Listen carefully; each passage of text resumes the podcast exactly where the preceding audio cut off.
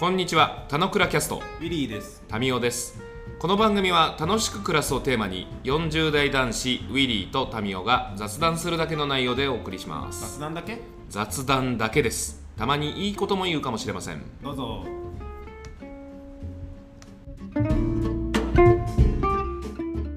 はい、おはようございます。はい、おはようございます。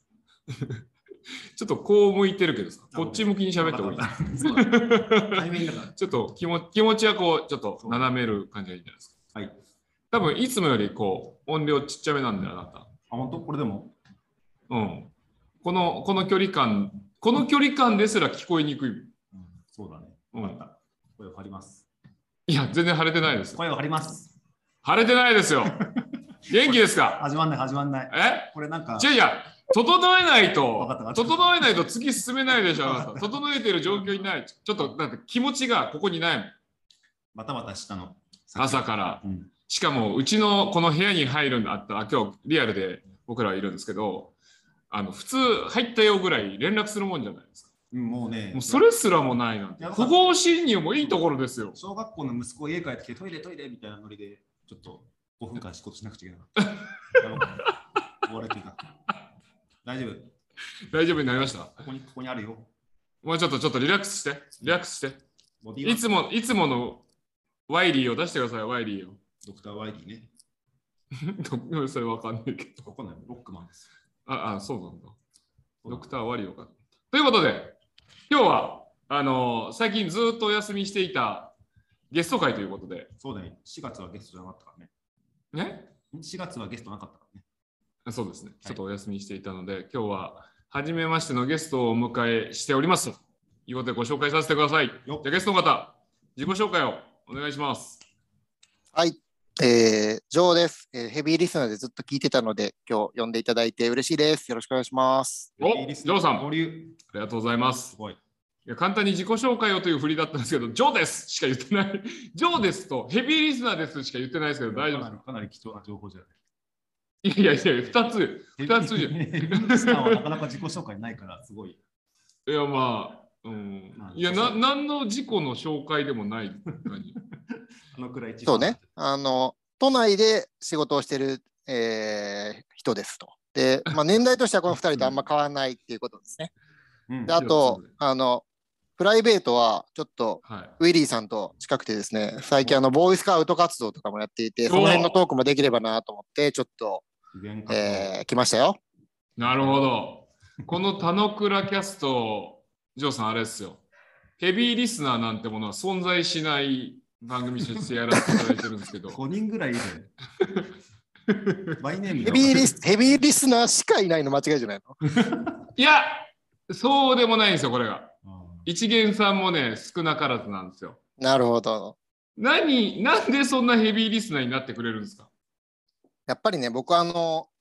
そうそう、これちょっと最初に聞こうと思ったんですけど、これ楽しく暮らしたいっていうのはもうずっとあるわけですよ。なるほど。僕はなんかね、うん、あの楽しいこととかやりたいことっていう風なのはもうどんどんこう人生短い中でやっていこうと思って、うん、えー、日々過ごしてるから、いろんなあの情報し、うん、なんか面白いことがあったらすぐ飛びつくようにしてるし、なるほど。できるだけあのそういう情報が入ってくるようにもしてるしっていう風なところがある中で。うん、お, ふお二人はこう ど, どういうところでこうたのそういうふうなモードになったのかっていうふうなところとか も,、ま、もう前にか語ってるのかもしれないけど、そういうところからそのモチベーションどういうところにあるのかなっていうところをちょっと聞きたいなと思ってたんですよ。前に語ってるのかもしれないけどって思って、ね、ヘビーリスナーといやいや最近ヘビーリスナー、まあ、そ, そ, れそれについてっていうおしゃべりはしてないからあれかもですね。あの、うんうん、じゃあ何を起点にそういうふうにモードチェンジしたかって話ですか？そうそうそう。国としては。そうですね。あ、でもあれっすよ。俺、俺はあの人生を折り返しさんじゅうろくさいの誕生日のタイミングで楽しくなかったんで、あのこのまま死んだら俺絶対後悔するなと思って。で人生後半戦は楽しく暮らそうっていうことを決めたわけですよ。じゃあそこで楽しく暮らすっていうワードがなんで出てくるのかっていうと、なんかね、思い起こすと俺多分中高時代からずっと楽しく暮らすとか毎日を楽しくみたいなワードを使っていて、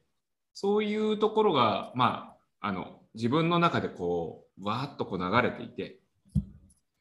でさんじゅうろくのタイミングでそれが出てきたって感じなので、まあ、なんかキーワードなんでしょうね、俺の中で。うん、俺はちゃんと説明できてる、ね、いやまあ自分の言葉だからいやすごいすごい俺は逆に楽しいって言葉は実は最近の言葉で、もともと俺の人生のテーマは自由に暮らしたいみたいなのがあって、えっと、ポッドキャストを始めるときに、えー、飲み屋の雑談って楽しいじゃんと、こういう雑談ってずっとできたらいいよね、せっかくだから役に立つこともあるかもしれないね、こういうことってみんなに発信できたらいいねってことを喋ってましたと。だから雑談番組にしようっつって雑談のテーマを何にしようかってことで、まあ、飲み屋の雑談楽しいからっつって楽しいって言葉が、まあ、タミコともと言ってたのもあったけども出てきて、そこにフィット感があるので続いてるっていう感じ。一方で、えっと、自由とかをやってる中でいくと、どっちかっていうと俺はもともと暮らしというよりも仕事を楽しくしたいっていうのは結構あって楽しい仕事、楽しいこととかって言ったりしたんだけども、その言葉遊びの中でいくと楽しいことっていう、楽しいはあったんだけど暮らしって言葉に降りてきたのはあの今回のポッドキャストが初めてかなっていう感じ。楽しい軸はつながってるけども、ちょっとその見方というか、うん、あの飲み屋の雑談ってこれからしたら昔はなんていうの、雑談ってどっちかというと生産的なものじゃないじゃない、うんうん、じゃなくて、えっと、こうやって雑談してるのってなんかいい時間だなって思ってて、なんかそこのなんて言うんだろう、価値とかっていうのが少し出てきたかなっていうのがこのポッドキャストが続いてる理由でもあるし、なんて言うんだろう、あのそうね、仕事で効率的にやるみたいな世界じゃなくて、なんかもっとゆったりした暮らしとか楽しい暮らしとかがなんか最近のテーマになってきてるっていう、そんな変化かな。なるほど。いや、このあの言葉の定義みたいな話をよくこうポッドキャストで聞くからおこれこれって感じですけど自由に生きるとかウィリーさんのこの言葉の定義の話よく聞くやつという感じですけど、あちなみにあのもう前も喋ったけど、もう同い年カテゴリーでもう全然ウィリーといきましょう、タメ語でいきましょう。いやいや、そう言ってる感じがよそ行きやんいやそうなんだけど最初はそうじゃん。いやいやいや、行きま行きま行きましょうみたいな、お前が緊張してんだろみたいな感じ。最初ゲストが緊張しちゃうんだ。でね、ジョーさんね、今日ゲスト会なんで、まあ、最初質問もらったんで回答しましたけど、うんうん、基本的にはゲスト会はあのゲストメインなのです。まあ、ゲストメインで、まあ、僕らに余裕で質問してきたつわものもいるぐらいだったりしますけど、うんうん、まあ、ジョーさんと捉える楽しく暮らすという、えーまあ、テーマをもらった時に湧き出る何がしについてまあまあ話せるといいなみたいな。そしたらその時に上がってくるものがなんかこういうことどう思うっていう投げかけであれば僕らも参加するみたいな感じだったりしますけど、うんうん、まあ、楽しく暮らすにまつわるエトセトラで言えば最近楽しく暮らしてるかどうかみたいな話もあるし、楽しく自分が楽しく暮らすためにこうなんかやってることとかもあるし、えー、最近の世の中でこう言われる幸福度と楽しく暮らすとの違い難しいみたいな話もあるしえー、なんか世界情勢と楽しく暮らすについてみたいな話もまあいろいろできるかなって感じですけど、なんか話したいことあります？まあジョーさんのことなんで多分なんかこれはちょっと喋ろうかなと思って準備してきたりするんじゃねえかなとちょっと察しつつ振りますけど。そうですね、なんかそのそれがさっきその聞いたやつに近いんですけど、はいはい、その楽しく生きるっていうふうなことを楽しんでる人って意外と少ないのか多いのかどうなんだろうっていう。おー、なるほど。僕はなんかさっき言ったようにその多分ここにいる人たちみんなそうだと思うんですけど、楽しく生きるためにこういろんな情報を得たりとか、えー、できるだけこうやれることやりたいことはやりたいよねっていう風なモードで日々やってると思うんですけど、意外とこう例えば仕事してるから、まあ、無理だよねみたいなことだとか、子育てもあるし無理だよねとかっていう風なのでちょっと諦めていったりしてる人の方が世の中多いのかな少ないのかなっていう風なことを思ったわけですよ。その辺どうだと思いますか？まずそこどうだと、いやすごいインタビュアー調になってるけど、ゲストメインはね、ジョーさんですよ。ジョーさんはどう思うんですかから始めないと、僕らもなんかかぶせにくいですね。そう、そういう意味で言うと、あのさっきも言ったようにその楽しく過ごす暮らせるためになその来るときに、そうだね、さっきからね楽しく生きるって言ってきたりね、この田之倉をねあれですね揺らがしてこようとしてますね。ねえ、いやいや揺らがすつもりはないんだけど。いやいや、ヘビーリスナーとしてはね、ちょっとね、リスペクトが強すぎて、ちょっとね、いやいや逆に緊張するのよ。間違いないでしょ。はいはい、いや、いろいろ聞きたいことが多すぎてね、こう聞きたくなっちゃうんですよ、うんうん、いつも聞いてばっかりだから、いやいやいや、まあ、そうそう。まあラフに行きます。まあまあ別にこれ、これ今回だけでおしまいにしましょうじゃなくて、またこう続けばまあいつでも別に来てもらって大丈夫、ゆるいんで。うん、そうなんかこうこの来るときに、えーうん、ずっと思ってたのは、えー、っと、うん、そうやってこう情報収集しようとしてるわけですよ。で僕はたまたまとある朝会があるよって聞かれたから、はいはいはい、なんか知らんけど行ってみようかなと思って行ったら。あのここにも何回も出てるあの大輔くんですね。D 君が D 君そう D 君そう D 君出会って、うんうん、でそれもなんかたまたまこうキャンプつながりって共通点があったから、うん、行くわみたいな感じでこう仲良くなり、うん、でそうしたらこう年末になんかこう振り返り会をやっている面白いお兄さんがいるっていう話を聞いて、うん、ここにいる民生さんに出会いってこうどんどんこう陰謀図的にこう楽しいことがこうつながっていってるなっていうふうな感があって、その人のつながりもそうだし、あのーイベントがあったりとか楽しい出来事みたいなのとかもどんどんできるだけ積極的に取りに行こうとしてるっていう風なのが、うんうん、あの自分の生活とか人生の中でこう楽しいことをどんどんこう消化していってる感があるんですよね、うんうん、だからそれが結構あの自分の中では肝かなと思っていて、どうしてもやっぱりこう仕事の時間が多かったり、うんうんうん、家族とこうやらなきゃいけないことの時間が多かったりする中で、その合間でもそういうどうやってこうどれだけとこう詰め込むかっていうことによって楽しい時間が、うんうん増えていくだろうなと思っていて、あもちろんねさっきの話でいうところの仕事の中でどう楽しく仕事していくのかとか、あの家事もねあのちょっと子供競争みたいな感じにして家事競争みたいな感じにして楽しくやることもあるし、なんかそういう風な要素も必要なんだけれども、それ以外のこうプライベートの部分を楽しくしようとしてるっていうのはあるなっていうのを思ってたんですよね。で質問になっちゃった、うん、あでもあれじゃないの、やっぱ同じ質問でさ、さっきのどうやっていつそうやって楽しく暮らす生きるっていうふうに思ったか、もともとそうだったのか、あのなんか仕事ばっかでいけなくて楽しく暮らすって決めたとか、なんかその辺になんか個人の認識がある気がするけど、うん、なんかあのえっともともと僕じじ地元が関西で、で関西から東京に出てきてて、で大学に出てやっぱりこうみんな自由じゃないですか、日本の大学って。でそこでこう自由とかこう 楽し、楽しいなみたいな、こう自由にいろいろやれるの楽しいなっていうことでこうはっちゃけましたと。高校が結構厳しかったんで男子校だったし、でそのギャップが結構でかかったり、親もこう結構き、あのーね、あの厳しい親だったのでそこから離れたので楽しかったけど、うん、このよねんかんの楽しいのは就職したら終わんじゃねえかっていう不安があって、うんうん、だけどあの就職してからでもよく世の中でいう、こう新橋でくだまいてるみたいな風じゃない楽しいサラリーマンもきっといるだろうと思って仕事してたわけです。で、えーと、それをこう追求していきたいなっていうふうに思ったのが就活してる時かな、うん、で仕事しながらもやっぱりこう追われることももちろんあるし、えー、大変なこともあったけど、まあ、だいぶ落ち着いてきて、そうね、あの何年か経って落ち着いてきた時ぐらいからこういろいろできるようになって、えー、新婚旅行世界一周行ってみたりとか、そういうふうなことをこうできるだけやりたかったことをや実現できていくようになってきてから、なんかそういうモードに入ってきたかなって感じですかね、うん、で今は楽しいっていう感じになってると。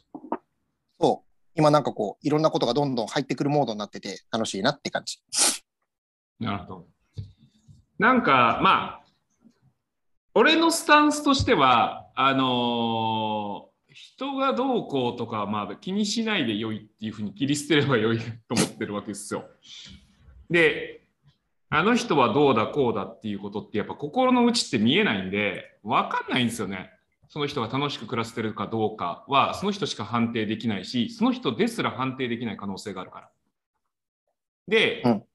大きい目で見た時になんかマクロでなんか綺麗に拾える楽しく暮らせてるかデータみたいなものはないものの、ある程度はやっぱ経済動向とリンクしてると思うんですよね、うん、それはお金が儲かってる会社は雰囲気いいだろうし、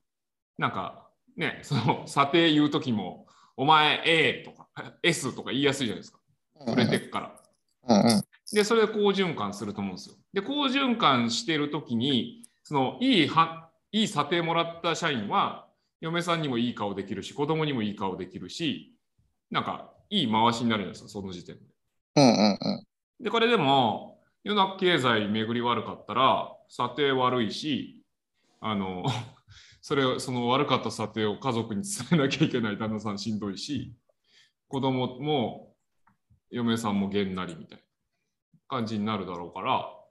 世の中的には悪いんじゃねえかなって、まあ、ざっくり思うわけですね。うんうんうん、で今世の中も、まあ、こう見渡してみてリモートだなんだっつって分断が進み、友達がいねえとか暗いニュースとか残虐なニュースとかこう世の中流れる感じで言うと、まああんまり明るくないよねっていうことは思うけど、でもなんか、うん、その明るくないよねっていうことは分かんないので、あの実際にはその人たち本人でしか分かんない世界なので、うんうんうん、できるところから一歩ずつなんじゃねえかなっていう、まず自分が楽しくないと人がどうこうって話にも入んないし、うんうん、あの遠くの人に何かというよりは俺は近くの人に何かしたしかできないと思ってるので、うんうん、できることから一つずつなんじゃねえかな。まさしくポッドキャストも別にいいんですよ、あのブラジルの人に届かなくても。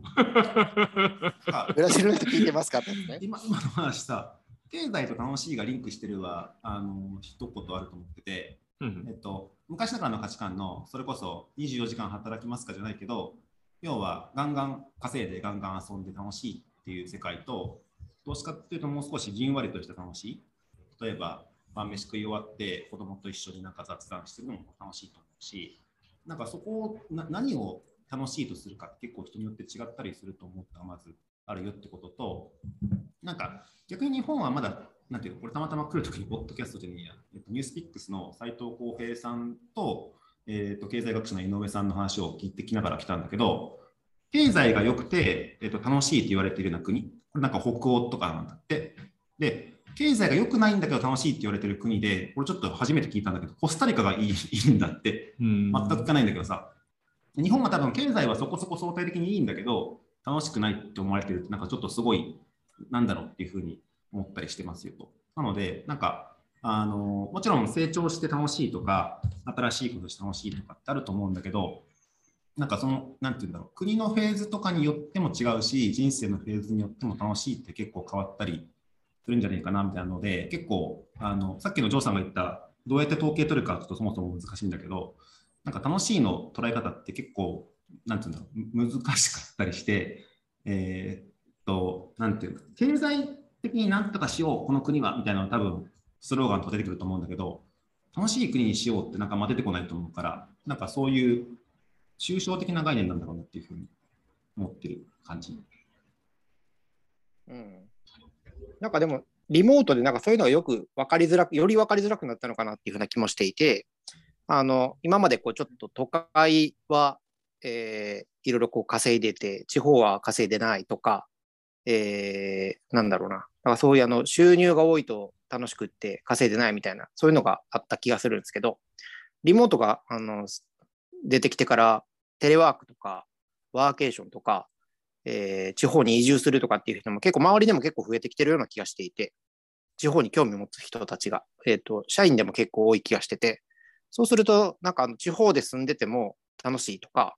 えー、例えば週休みっかとかにしたり、えー、収入を下げたとしても楽しいとか、そういうふうなのが増えてきてるような気がしていて、なんかこうそういうあの経済が回ってるからとか収入が多いから収入が多い方がとかっていう風なのとちょっと変わってきてるような気もしますよね。なんかこうコロナがきっかけでね、その経済のことで言うと、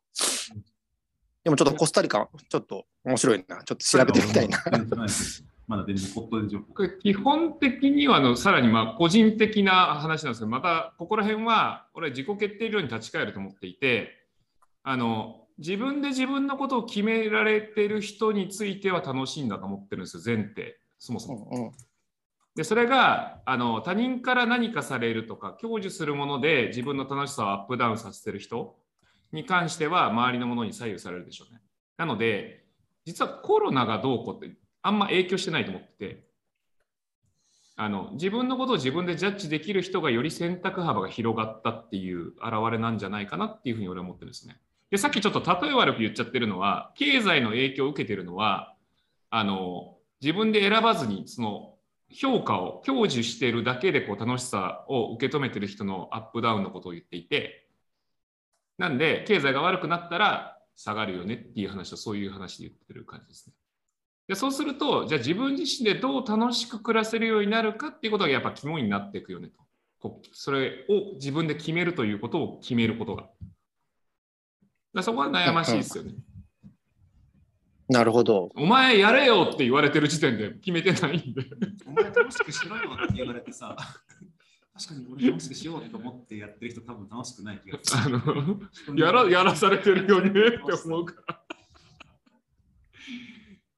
確かにそう、白い王子の時点で楽しくないもんね。あ、そうそうそうそうそうそう。とかやった方がいいよってアドバイスもらってる時点でも、なんかその自発性とか自律性みたいなところって、ちょっと弱まっちゃうし、何々さんが言ってたからじゃあやってみようみたいな話になっちゃうのもあるし、うん、なんかここら辺は そ, そこがまあ日本人としてのなんか大変さなんじゃないかなってやっぱ思いますよね。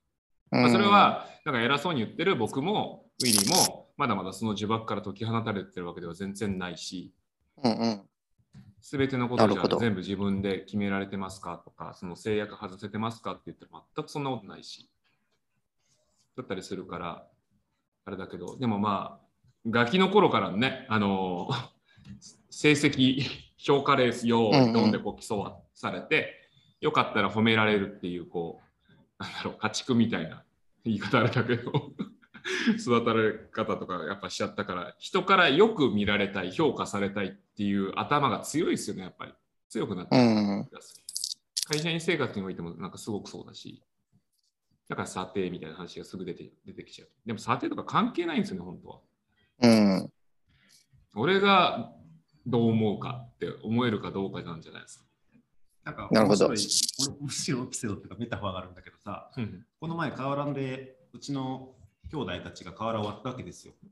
うんうん。で、それ Facebook に上げてるんで、ぜひ動画を見てほしいんだけど、見た、見た。そう、下の子はにまい割って、あ、あれだ、あ、わーみたいな。超楽しそう。もうこれ ひゃくパーセント の最高っていう感じ。で、一方で兄貴はじゅうさんまい割って自分の記録更新してすごい嬉しいはずなのに、なんかちょっと、なんかシーンとしてて、俺はもっと喜べ喜べって言うんだけど、喜ばないみたいな。喜んでるんだけどね。みたいのって、やっぱ人に強制されるもんじゃないんだなっていうと、楽しいって人によって湧き上がってくるもんなんだっていうので、ふたりともじゅうさんまい、割りたかったじゅうさんまいと割りたかったにまい割ってるはずなんだけど、全然見た目の印象も違うし、でもきっと上の子は本人的にはすごい達成感もあるし、多分やってよかったっていうそういう感想なんだけど、楽しいのはあーっと出さないからちょっと一瞬分かんなくて、俺的にはなんか楽し楽しめ楽しめって言ったんだけど、あ楽しめ楽しめってこれちょっと呪縛っぽいなと思ったので、あそれはそれはそうだね、ちょっと思ってた。なんかその出し方の問題って話でしょ今のは、うん、でその出し方をウィリー的に確率的に見てたっていうそうそうそう。話なんだろうね。なんかあのぐらいの年頃の男子って難しいじゃん。やっぱさ、うんうんうんうん、恥ずかしがりだしさ、うんうん、であそろそろ親と一緒にこう行動するのも嫌になってくる年頃じゃん、うんうんうんうん、まあそういうのも相まってっていう時にあの上, 上半身真っ赤な人がいやいや言ってくるとなんかまあちょっとあれなところもあるんじゃない？分かる分かるよと分かって、これも多分親といたことがそんな楽しかったっていうのはすごい記憶に残ってるものはないんだけど、結構俺親と一緒にいろいろついてってホームセンターとか行ったりしてなんかあのナイフみたいとかノコギリとか触らせてもらっても楽しかったなっていう印象があったので、うんうん、できるだけ俺の価値観として子供と一緒にあげた方が子供も楽しいんじゃないかと思ってるんだけど、うん、ややこの年代においての鬱陶しいモードになってるのももちろん分かってるし、うん、それこそリアルな話でボーイスカウトもそろそろやめたいんだけどって言われたら何許せんみたいな感じだけど、ちょっとそこは一瞬引いて、まあ、そうは言っても彼の人生だしねっていうふうに思うようになったりとか、なんかその辺が結構なんていうか楽しいってやっぱりその人にとってのものだからあんまりなんか外から言うものでもない、例えばそれは家族であってもっていうのがあるのかもなって最近の事例を通して思ったよ。うんうんうん、いやでもわかる。あのさ、俺もまあ今後まあふたりとふたりの背中を追ってる立場で言うとさ、子供のそのやりたいとこうやらせた方、自分がこうやった方がいいという思いとのこのバランスってどう取るんだろうなっていうのはやっぱ気になるところよね。どこか俺自身の子供時代に遡るしかないけど、やっぱ小学校高学年ではまあそれなりになんか自分の考えを持ってやってた感じはするから、そこでなんか強制されたくなかったよなみたいに思ったりするけど、うんうん、なんか さん,よ 年ぐらいとかあんま意識ねえよなとか思ったりするし、習い事もこれ習わしたいみたいなのがあっても、いやなんか本人がこれやりたいって言ってくるものもね、どのぐらいやりたいのか全くわからんみたいな、うん、俺の感覚からすれば、まあ、あとキャラクターにもよるから、そのやったらどうっていう風なのが負担になるタイプもあれば、ちょっと見せとくだけでもこうパクって食いつくようなタイプもいれば、なのでうちはこうふたりがキャラクターが違うから結構ね、うん、難しくって、うん、はいはいはいはい、年代が違うとやっぱりこうねにねんでも結構違うから、なんかウィリーさんのところも大変なんやろうなと思いながら、あの旗から見るとね、お息子よ、なんかそこまであのシレットモードの世代まで来たか、成長したな、よしよしみたいなふうには思えるけど親からしたらそうじゃないよね、やっぱりね。うちはね、あのまだ小さいんですけど、この間河原割り行った時は上のお姉ちゃんはあの結構従順なタイプだから頑張って割ってたけど、下の子はもう絶対やんないっつって振り下ろしすらしなかったからなかなかね、自分は持ってるタイプだから、まあそれはそれでそういうタイプだからと思って、とりあえずあの期限取りにあの隣のあの花屋敷行きましたけど、まあそういう風な感じですよね。これすごいいい例えで、なんか親からの目線の子供に対してなんか楽しくして楽しくなってもらうにはみたいなアプローチをどう取るかという話なんだと思うんですよね。あの、うんうん、他人を楽しく暮らしてもらうようにするためには、うんうん、てみたいな話って。だからなんか。多分親としてできることは、もしくは他人としてその誰かにできることは、変わらないに連れてくることはできるよねじゃないですか、やっぱり。うんうんうん、でもやるかどうかはやっぱそいつ次第なんですよね。そうそう。で、それでもやらせんのか、うん、やんなくてもいいよって言ってあげるのか、じゃあそ、うんうん、やんなくてもいいよって言うなら連れてくんなやみたいな話もあると思うんですけど、うん、なんかそこら辺のポーズがあれなんじゃないですか、なんか大事なんじゃないですかね。そうだから、どこまでその子供にね、あの子供の意見を尊重して、あ、子供にだけじゃなくて他人にもスイッチしといた方がいいです。そうそう、他人にもね、こうやりたいとかやってみたいとかっていう風なところを、うん、あの待つのかっていう風なのと、うんうん、選択肢を提供するところでとどめるのかっていうところ と, とそこまで連れていくのかっていうふうなところと、その塩梅がめちゃくちゃ難しくって、はいはいはい、子供も他人もね、むずい。だからね、なんかこうそういう最近リモートとかでイベントとかも増えたから、うん、行こうっつって誘うんだけど、後輩とか、うんうん、それもこう先輩のパワーをどこまで出すのかっていうようなところとか、すげえね、こいつ絶対聞いた方がいいのになっていう時はできるだけこう無理にでも誘うけどとかっていう風なところとかね、そういうの思いますよね。